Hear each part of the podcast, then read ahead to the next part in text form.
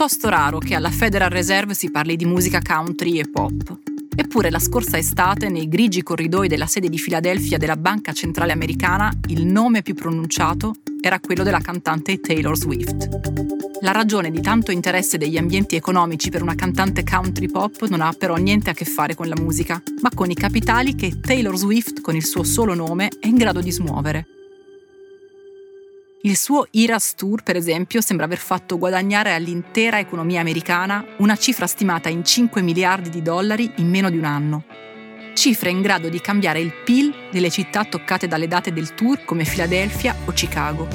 Ma com'è possibile che una cantante da sola sia riuscita lì dove intere politiche industriali e di incentivo hanno fallito?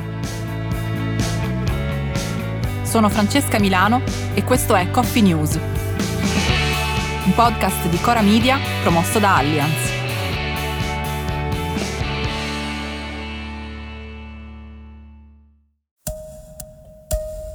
Prima di capire come sia stato possibile che il tour di Taylor Swift sia riuscito ad aggiungere 5 miliardi al prodotto interno lordo americano, occorre fare un passo indietro e capire chi è Taylor Swift.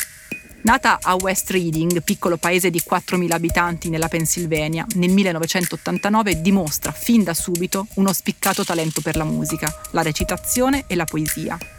Fin da giovanissima tenta di farsi notare nell'industria discografica, ma con alterni successi, fino a quando nel 2006, a nemmeno 17 anni, ottiene il suo primo contratto e la possibilità di incidere il suo primo disco. Avrebbe potuto essere un debutto come gli altri, ma non lo fu. Con quel disco, infatti, arrivano i primi record di una lunghissima serie che Swift avrebbe iniziato a infrangere. Il suo album di esordio, infatti, non solo ottenne recensioni insolitamente buone per una cantante adolescente, ma soprattutto rimase in classifica per 157 settimane, record tuttora imbattuto. Da quel momento in poi la carriera di Taylor Swift è stata una continua ripetizione di successi e di primati sempre più arditi e imbattibili. Solo per citarne qualcuno. Più giovane vincitrice di sempre del Nashville Songwriter Association Prize. Unica artista vivente ad avere 10 album in classifica contemporaneamente.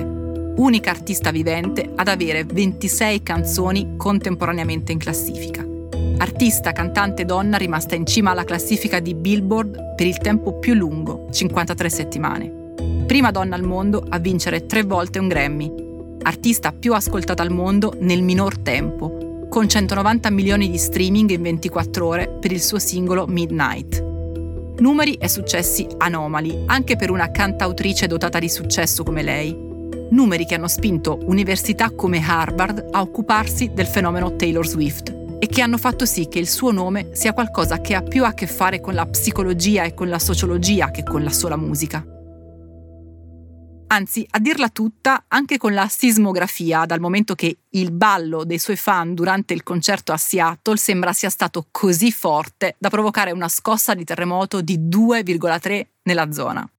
Pochi giorni fa, dopo che Taylor Swift è andata allo stadio a guardare la partita dei Chiefs di Kansas City, dove gioca il suo nuovo fidanzato Travis Kelce, le pagine social della squadra hanno guadagnato 300.000 nuovi follower in poche ore e il loro merchandising è cresciuto del 400%.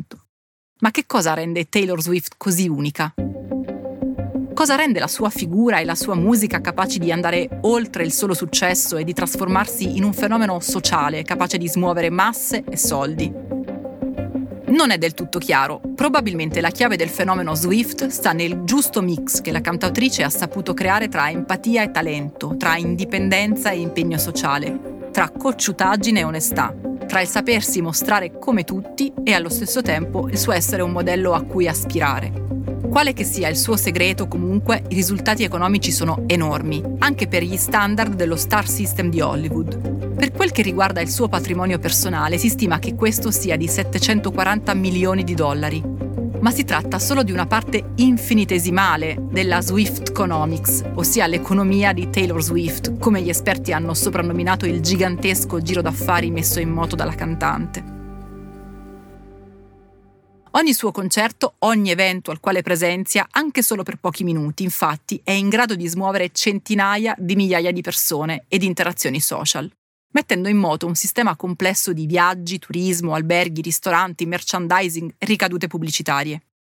un fenomeno che è stato soprannominato Swiftonomics e che dà l'idea di come oggi le regole dell'economia siano cambiate. E a muovere grandi capitali non sono più solo le grandi produzioni industriali, ma anche le singole persone. Persone delle quali le persone si fidano e al cui messaggio credono. Coffee News è un podcast di Chora News prodotto da Chora Media e promosso da Allianz. Condotto da Francesca Milano, Guido Brera, Mario Calabresi, Simone Pieranni e Lorenzo Pregliasco. La cura editoriale è di Francesca Milano. In redazione Luciana Grosso e Ilaria Ferraresi. La supervisione del suono e della musica è di Luca Micheli. La post-produzione e il montaggio sono di Emanuele Moscatelli. La producer è Monica De Benedictis.